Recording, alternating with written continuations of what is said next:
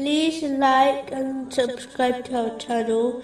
Leave your questions and feedback in the comments section. Enjoy the video. Continuing from the last podcast, which was discussing chapter 17, verse 3.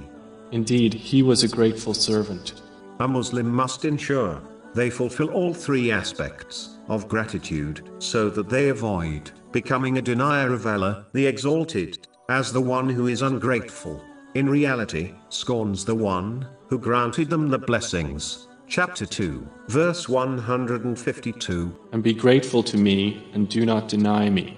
The three aspects of gratitude are to internally acknowledge Allah, the Exalted, as the sole creator and provider of all blessings. The next aspect is to praise Allah, the Exalted, via the tongue. And the final and highest aspect is to practically show gratitude through one's actions by using each blessing as prescribed by Islam in order to please Allah, the Exalted. Chapter 14, verse 7. If you are grateful, I will surely increase you in favor.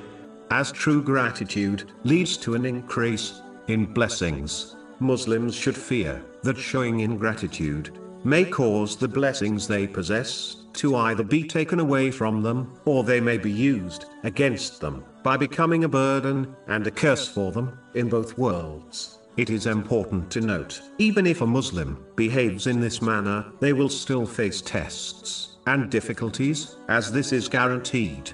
But if they behave as discussed, they will be guided through every situation, so that they obtain peace of mind and body in this world, and a great reward in the hereafter.